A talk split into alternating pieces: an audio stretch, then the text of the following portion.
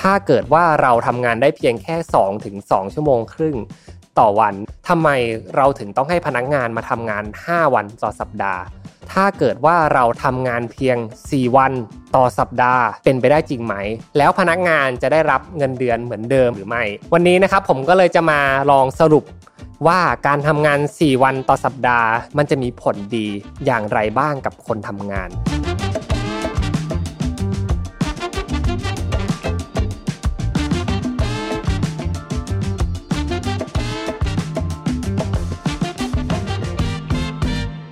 ได้เวลาพัฒนาทักษะใหม่ให้ประเทศไทย Mission to the Moon Reskill Thailand ต่อยอดความเชี่ยวชาญด้านสื่อออนไลน์ที่เข้าใจคนทำงาน สู่การเป็นผู้นำในการพัฒนาทักษะใหม่ กับ Mission Academy คอร์สพิเศษ โดยรวิศ หาญอุตสาหะอ้ำสุภกร และทีมงาน Mission to the Moon Media เตรียมรับชมการถ่ายทอดสด เปิดตัวโปรเจกต์ใหม่ ฟรี วันเสาร์ที่ 26 กุมภาพันธ์ 2022 เวลาหนึ่งทุ่มเป็นต้นไป ผ่านช่องทาง Facebook และ YouTube ติดตามรายละเอียดเพิ่มเติมได้ที่ mission to the moon co สวัสดีครับ พบกับรายการ Remaster อยู่กับผมอ้ำสุภกรอีกเช่นเคยครับ วันนี้ครับเอาบทวิเคราะห์ตัวหนึ่งมาพูดคุยกัน ซึ่งเป็นบทวิเคราะห์ที่ผมคิดว่าน่าสนใจเป็นอย่างมาก พูดถึงเวลาในการทำงานครับที่เปลี่ยนไปในโลกปัจจุบัน ผมไปเจอ TED Talk ตัวหนึ่งครับ น่าสนใจมากๆ เขาพูดถึงเรื่องของการทำงานเพียง 4 วันต่อสัปดาห์ เป็นไปได้จริงไหม และทำให้ประสิทธิภาพของการทำงานทำได้ดีจริง ๆ หรือเปล่า บทความตัวนี้นะครับชื่อว่า The Four Days Week นะครับของคุณแอนดรูบานพูดถึงแนวคิดการทำงาน 4 วันต่อสัปดาห์ จะส่งผลอย่างไรกับคนทำงาน เริ่มต้นอย่างนี้ครับ คุณแอนดรูบานเนี่ยเขาเป็น CEO ของบริษัทผู้ให้บริการชั้นนำในด้านบริการวางแผนอสังหาริมทรัพย์แบบครบวงจรที่ประเทศนิวซีแลนด์ครับ มีวันหนึ่งครับเขาเดินทางไปประชุมเหมือนปกติเลยครับ เดินทางจากทวีปหนึ่งสู่ทวีปหนึ่งนะครับด้วยเครื่องบิน business class แบบที่เขาทำประจำในการที่เขาต้องออกไป conference นะครับออกไป meeting กับลูกค้ารวมถึงคู่ค้าของเขา ขณะที่กำลังเดินทางครับก็ใช้เวลาอย่างยาวนานประมาณ 10-12 ชั่วโมงนะครับในการเดินทาง คุณแอนดูเนี่ยก็ได้หยิบบทความตัวหนึ่งขึ้นมาอ่าน ซึ่งน่าสนใจมากๆนะครับมาจากของ The Economist ซึ่งกล่าวว่าการวิจัยของประเทศอังกฤษพบว่าคนทำงานนะครับจะมีช่วงเวลาที่ทำงานได้อย่างมีประสิทธิภาพ หรือที่เรียกว่า productivity เนี่ยเพียง2ถึง2ชั่วโมงครึ่งต่อวันเท่านั้น ทีนี้เมื่อมาพิจารณาดูนะครับ คุณแอนดูก็เริ่มคิดกับตัวเองว่า ถ้าเกิดว่าเราทำงานได้เพียงแค่2ถึง2ชั่วโมงครึ่งต่อวันในการที่จะทำงานได้อย่างมีประสิทธิภาพจริง ๆ เนี่ยทำไมเราถึงต้องให้พนักงงานมาทำงาน 5 วันต่อสัปดาห์ และ 5 วันนั้นถ้าเกิดว่าตีเฉลี่ยรวมๆต่อสัปดาห์หนึ่งแล้ว เราจะได้เอาพุทของงานมามากน้อยแค่ไหนกัน กับการที่ให้พนักงานมาทำงานในบริษัทแบบ 5 วันต่อสัปดาห์ เขาจึงไม่รอช้าครับ ต่อสายไปหา HR ของบริษัทเขาบอกว่าเขากำลังมีแผนที่จะทำการปรับรูปแบบของการพัฒนาองค์กร โดยให้พนักงานนะครับทำงานเพียง 4 วันต่อสัปดาห์ซึ่งส่งผลมาจากบทความตัวนี้เลยครับ ของ The Economist เบื้องต้นตอนแรก HR ก็ยังค่อนข้างจะงุนงงนะครับ งงงวยกับแผนที่คุณแอนดูได้วางไว้ แต่คุณแอนดูกล่าวว่านะครับ เราน่าจะทดลองดูว่าสมมติฐานในการทำงานเพียงไม่กี่ชั่วโมง ที่สามารถโฟกัสได้เนี่ย มันเป็นจริงหรือไม่ และแน่นอนครับคำถามที่ตามมานั่นคือ แล้วพนักงานจะได้รับเงินเดือนเหมือนเดิมเหมือนที่ทำงาน 5 วันหรือไม่คุณแอนดูก็ตัดสินไปเลยครับกับทาง HR ว่าเขายังคงจ่ายเงินให้พนักงาน 5 วันต่อสัปดาห์เหมือนเดิมนะครับหลังจากทดลองงานไปประมาณ 3-4 เดือนนะครับ ผลที่ได้จากการสำรวจของพนักงงานในบริษัทรวมถึง performance ในบริษัทเนี่ยน่าสนใจมากวันนี้ผมเอามาแชร์ให้ทุกท่านได้ฟังกัน เขาให้ข้อมูลนะครับว่าตัววัดหรือว่า KPI ในการวัด performance ของบริษัทเนี่ยเขาแบ่งออกเป็น 4 ข้อดังนี้ครับ ข้อที่1ครับ job performance หรือว่าประสิทธิภาพในการทำงานของแต่ละคนในบริษัท เขาพบว่าแม้จะทำงาน 4 วันต่อสัปดาห์ พวกเขาก็ยังสามารถดำเนินงานไปได้ และยังดำเนินงานได้แบบราบรื่นด้วยครับข้อที่2นะครับคือ staff state หรือความเครียดของพนักงาน มีแนวโน้มนะครับจากผลสำรวจลดลงเดิมนะครับความเครียดของพนักงานอยู่ที่ 45%แต่เมื่อปรับมาทำงานเพียง 4 วันต่อสัปดาห์ เขาพบว่าพนักงานเนี่ย ก็มีความเครียดลดลงเหลือเพียง 38%ซึ่งลดลงไม่มากนะครับ แต่ก็มีแนวโน้มที่ดีขึ้น 3 ครับ work life balance หรือสมดุลในชีวิตของพนักงานของเขานะครับเขาพบว่านะครับจากเดิมเนี่ยพนักงานมีผลสำรวจ work life balance สมดุลชีวิตอยู่เพียง 54%เท่านั้น แต่หลังจากทำการทดลองปรับมา 4 วันต่อสัปดาห์นะครับ work life balance ของพนักงานสูงขึ้นถึง 78%น่าสนใจเลยทีเดียวครับ ปัจจัยสุดท้ายครับเรื่องที่ 4 ก็คือ team engagement หรือ ส่วนร่วมที่พนักงงานจะมีร่วมกัน ซึ่งเป็นจุดที่เราน่าจะกังวลมากๆนะครับ ถ้าหากว่าทำงานน้อยชั่วโมงลงนะครับ น้อยวันลงเนี่ย engagement มันน่าจะแย่ลงใช่ไหมครับ แต่กลับกันครับหลังจากสำรวจไปแล้วนะครับพนักงงานกลับมี engagement หรือว่ามีส่วนร่วมร่วมกันในการทำงานเนี่ยพุ่งสูงขึ้นครับจากเดิม 60%กลายไปเป็น 80%จากผลสำรวจนะครับเราพบเห็นได้ว่าจาก 4 ปัจจัยที่คุณแอนดรูว์เนี่ย นำมาวิเคราะห์และพิจารณากับองค์กร มีแนวโน้มที่จะดีขึ้นทั้งหมดเลย หลังจากปรับมาเป็น 4 วันต่อสัปดาห์ และสิ่งที่เกิดขึ้นตามมาในองค์กรของเขานะครับนอกเหนือจาก performance ในการทำงานแล้วเนี่ยเขาพบว่าพนักงานนะครับมีภาพรวมของการใช้โซเชียลมีเดียในที่ทำงานเนี่ยน้อยลง สาเหตุเกิดจากอะไรครับ แน่นอนถ้าเกิดว่าเราเป็นคนทำงานอยู่ ก็มีบางวันนะครับที่รู้สึกว่าเบื่อจากงานมาก นั่งรอให้นาฬิกา 18 นาฬิกาแล้วพวกเราก็จะออกจากที่ทำงานเพื่อไปสังสรรค์ไปหาเพื่อนไปทำอย่างอื่น ไปทำกิจกรรมที่เราอยากทำแต่เมื่อเราถูกลดเวลาลง กลายเป็นว่าเราได้พัก 3 วัน และทำงาน 4 วันเนี่ยการวางแผนชีวิตของพนักงงานในบริษัทของคุณแอนดูเนี่ยดีขึ้นนะครับเพราะเขาสามารถวางแผนในระยะยาวได้ ในการที่จะเดินทางไป กับครอบครัว อาจจะเดินทางไปในรถทิปต่างจังหวัดสั้น ๆ ก็เป็นไปได้เหมือนกัน เพราะฉะนั้นครับทำให้พนักงานของคุณแอนดรูเนี่ยมีแนวโน้มที่จะเล่นโซเชียลมีเดียน้อยลง และโฟกัสกับงานได้มากยิ่งขึ้นครับซึ่งหากท่านใดที่ฟังมาถึงตรงนี้แล้วนะครับและสนใจรูปแบบของการทำงาน 4 วันต่อสัปดาห์ จริง ๆ แล้วคุณแอนดรูเนี่ยก็มีหนังสือที่เขาเขียนไว้นะครับชื่อนี้เลย four day week นะครับสามารถไปลองสั่งซื้ออ่านดูเพิ่มเติมกันได้ เพื่อจะ เอาไปแนบให้กับ HR ลองดูนะครับเผื่อเป็นแนวทางที่ดีสำหรับองค์กรของท่าน นอกจากนั้นครับผมยังได้ไปเจอกับเคสที่น่าสนใจอีกตัวหนึ่งนะครับ สิ่งที่เพิ่งเกิดขึ้นมาไม่นานนี้เองสำนักข่าว Business Insider นะครับรายงานว่า Bolt Startup E-commerce ชื่อดังจากสหรัฐ ประกาศให้พนักงงานทำงาน 4 วันต่อสัปดาห์อย่างถาวร โดยบริษัทนะครับตัดสินใจให้พนักงานนะครับทำงาน 4 วันต่อสัปดาห์ หลังจากที่พวกเขานะครับได้ทดลองปรับแผนให้พนักงานเนี่ยทำงานเพียง 4 วันต่อสัปดาห์เป็นระยะเวลา 3 เดือนเพื่อวัดผลประกอบการ โดยคุณไรอันบีสโรนะครับ CEO ของโบเนี่ยได้เปิดเผยผ่านบัญชีทวิตเตอร์ส่วนตัวว่า ไม่มีทางที่บริษัทจะหันกลับไปทำงานในรูปแบบเก่า หลังจากที่ความเป็นอยู่และประสิทธิภาพในการทำงานของพนักงานพวกเขาเนี่ยทำได้ดียิ่งขึ้นครับ ขณะเดียวกันนะครับบริษัทโบเองก็ได้แชร์ผลสำรวจจากพนักงานครับว่ากว่า 94%ของพนักงานนะครับต้องการให้บริษัทคงนโยบายทำงาน 4 วันต่อสัปดาห์ต่อไป แน่นอนครับว่าแนวทางนี้เนี่ยสวนกระแสกับเทรนเศรษฐกิจโลกอย่างแน่นอน เพราะบริษัทส่วนมากนะครับ ณ ปัจจุบันทำงานกันแบบ 24 ทับ 7 ครับ หรือทำงานกันตลอดเวลา ซึ่งประเทศไทยผมเชื่อว่ามีแนวโน้มจะเป็นอย่างนั้นด้วยครับ หัวหน้าตามงานตลอดเวลานะครับ พนักงานต้องมาทำงานเสาร์อาทิตย์ ไม่มีวันหยุดที่ตายตัวนะครับ และพนักงานก็รู้สึกเหนื่อยล้า กับภาวะที่เกิดขึ้นทั้งสภาพสังคม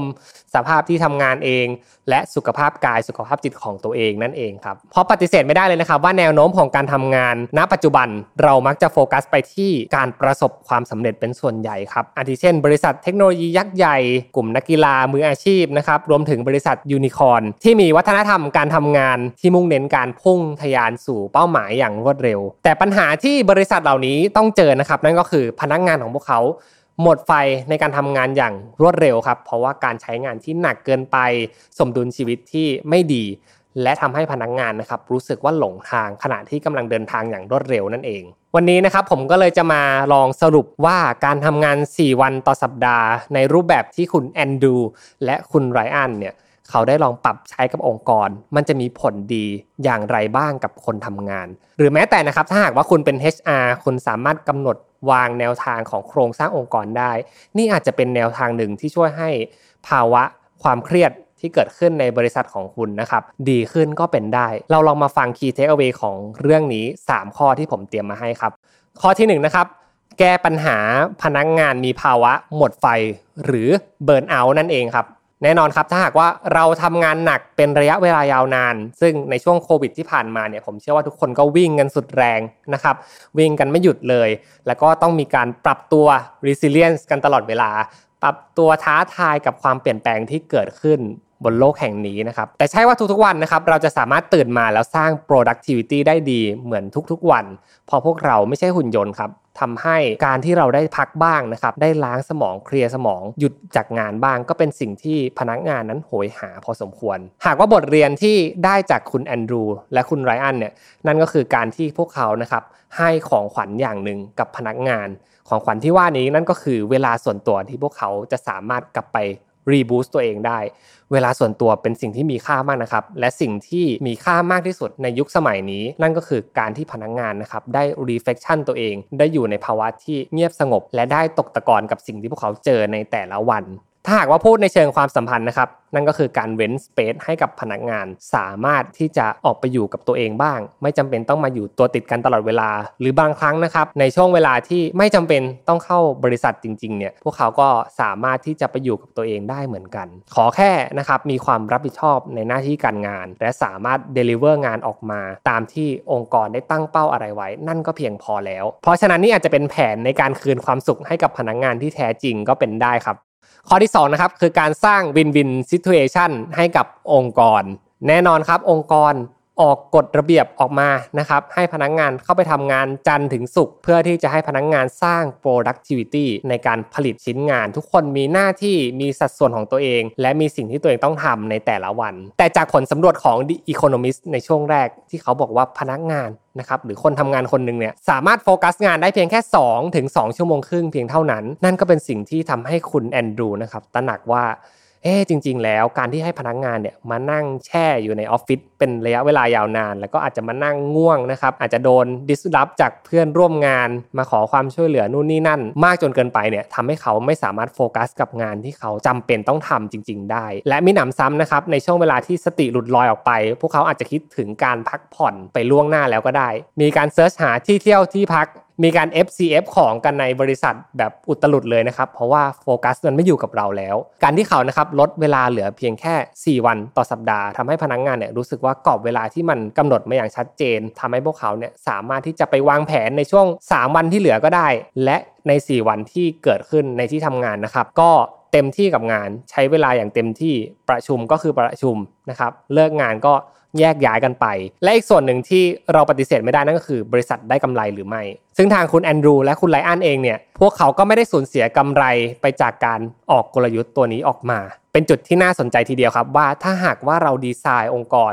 ให้สามารถทำให้พนักงานเนี่ย มีเวลานะครับในการไปพัฒนาตัวเองไปอยู่กับตัวเอง เพื่อไม่ให้เกิดภาวะเบิร์นเอามากเกินไป และบริษัทเองก็ไม่ได้สูญเสียกำไร หรือว่าเป้าหมายที่ตัวเองตั้งไว้เนี่ยก็อาจจะเป็นแนวทางที่ดีก็เป็นได้นะครับ แต่ยังไงก็ดีก็ลองพิจารณาตามจุดที่ทุกคนเห็นว่าสมควรแล้วกันครับข้อที่3นะครับนั่นก็คือการคืนสมดุลชีวิตให้กับคนทำงาน หรือว่า work life balance นั่นเอง สิ่งนี้ครับเป็นสิ่งที่พนักงานทุกคนนะครับจากผลสำรวจทั่วโลกเนี่ยโหยหาที่สุดนั่นก็คือการมี work life balance ก่อนหน้านี้นะครับเราจะเคยได้ยินคำว่า work life integration หรือว่าการที่พวกเรานะครับทำงานและใช้ชีวิตร่วมกันเลื่อนไหลเป็นภาวะพร้อม ๆ กันเนี่ยเป็นแนวทางที่ สมควรแก่ยุคนี้ แต่เมื่อเราทำแบบนั้นไปนานๆนะครับ พวกเราก็จะพบว่าจริง ๆ แล้วบางครั้งนะครับ พวกเราก็อยากจะอันปลักออกไปจากงานบ้าง และได้มีเวลาให้ตัวเองได้ใช้ growing time หรือเวลาในการพัฒนาตัวเอง แบบไม่จำเป็นต้องอยู่ในงานอย่างเดียว การที่เราได้ไปเติม passion นะครับได้ไปเติมสิ่งใหม่ ๆ ให้กับตัวเองได้ใช้เวลาในวันศุกร์เสาร์อาทิตย์อย่างดียิ่งขึ้นนะครับ อาจจะเป็นแนวทางที่ทำให้พนักงงานเนี่ยมีความสุขมากขึ้นได้ ไม่มากก็น้อยนะครับ ซึ่งแนวทางนี้นะครับก็ถือว่าเป็นรูปแบบหนึ่งในการสร้างแรงจูงใจให้กับพนักงาน ให้พวกเขารู้สึกนะครับว่าบริษัทมีความเอมพัตตีกับพวกเขาเหลือเกิน อยากจะช่วยเหลือพวกเขาในเวลาที่ยากลำบากในช่วงที่เศรษฐกิจมันยากแบบนี้ และทำให้พวกเขานะครับอยากจะสู้ต่อไปกับองค์กร นี่ก็อาจจะเป็นเหตุผลก็ได้นะครับ ว่าทำไมเปอร์เซ็นต์ของแต่ละ KPI ที่เกิดขึ้นในบริษัทของคุณแอนดูเนี่ยสูงขึ้นตามลำดับ เพราะพวกเขาใส่ใจในพนักงงานก่อนที่จะใส่ใจในผลสำเร็จอื่น ๆ เพราะผลสำเร็จอื่น ๆ นะครับ มันก็จะสร้างมาจากสมองคน creativity ของคน และต้องใช้แรงผลักดันมากพอสมควรทำให้คุณแอนดรูนะครับก็ตระหนักรู้ได้เลยว่า สิ่งที่น่าจะคีบไว้ที่สุด ณยุคนี้ ณโลกปัจจุบันที่มันมีความผันผวนมากมายนี้ นั่นก็คือการคีบความรู้สึกของคนไว้แน่นอนครับการที่เราทำดีต่อใครคนหนึ่งในฐานะเพื่อนมนุษย์กันก็เป็นสิ่งที่ดีอยู่แล้ว ในฐานะบริษัทผมคิดว่าพวกเราก็ควรจะแฟร์กับพนักงงานของพวกเราให้ได้มาก ๆ นี่ก็อาจจะเป็นคำตอบสำคัญนะครับว่าจริง ๆ แล้วทำงานไม่ว่าจะ 4 วัน 5 วัน หรือกี่วันก็ตามนะครับ อย่างน้อยคุณต้องลองกลับมาหันมาดูพนักงานของตัวเองดูว่า วันนี้เราทำดีกับเขาพอหรือยัง เราทำงานกันอยู่บนพื้นฐานของคำว่า win-win situation พนักงาน happy บริษัท happy ดีมากพอไหม พนักงานแต่ละท่านได้ไปทำสิ่งที่พวกเขาตั้งหวังตั้งใจจริง ๆ หรือไม่ สิ่งเหล่านี้นะครับไม่ว่าจะเป็นแผนใดก็ตาม คุณจะทำงานกี่วันก็ตาม แต่ถ้าหากว่าเราเติมเต็มตรงนี้แล้ว ผมเชื่อว่าไม่ต้องมีกฎอะไรมาครอบมากมาย เพราะปัจจุบันนะครับพวกเราจะให้ค่าเพียงไอเดีย และความคิดสร้างสรรค์ที่ผลิตออกมาได้แบบไม่หยุดหย่อน และไม่ได้โฟกัสถึงสภาพแวดล้อมที่ส่งเสริมให้เกิดสิ่งเหล่านี้ การที่เรามุ่งตรงไปที่การสร้างเอาพุตของบริษัทอย่างเดียวเนี่ยก็อาจจะทำให้พนักงานนะครับรู้สึกหมดไฟ และไม่อยากอยู่กับบริษัทเป็นระยะเวลายาวนาน เพราะฉะนั้นก็กลับมาเติมอินพุตให้กับพวกเขานะครับ คืนพื้นที่บางอย่างกับพวกเขา อย่างน้อยก็เอมพัตตีให้กับพนักงานของตัวเองบ้าง แล้วผมเชื่อว่าบริษัทของท่านจะดียิ่งขึ้นครับ ก็จบลงไปแล้วนะครับสำหรับการทำงาน 4 วันต่อสัปดาห์ดีกว่าจริงไหม คิดเห็นกันอย่างไรนะครับ ก็สามารถคอมเมนต์มาติชมกันได้ และถ้าหากทุกท่านชื่นชอบนะครับ ก็ฝากกดไลค์กดแชร์ และกดซับให้กับ Mission to the Moon รวมถึงรายการ Remaster ด้วยครับสำหรับวันนี้ผมอ้ามสุปกรณ์ขอลาทุกท่านไปก่อน สวัสดีครับ Mission to the Moon Podcast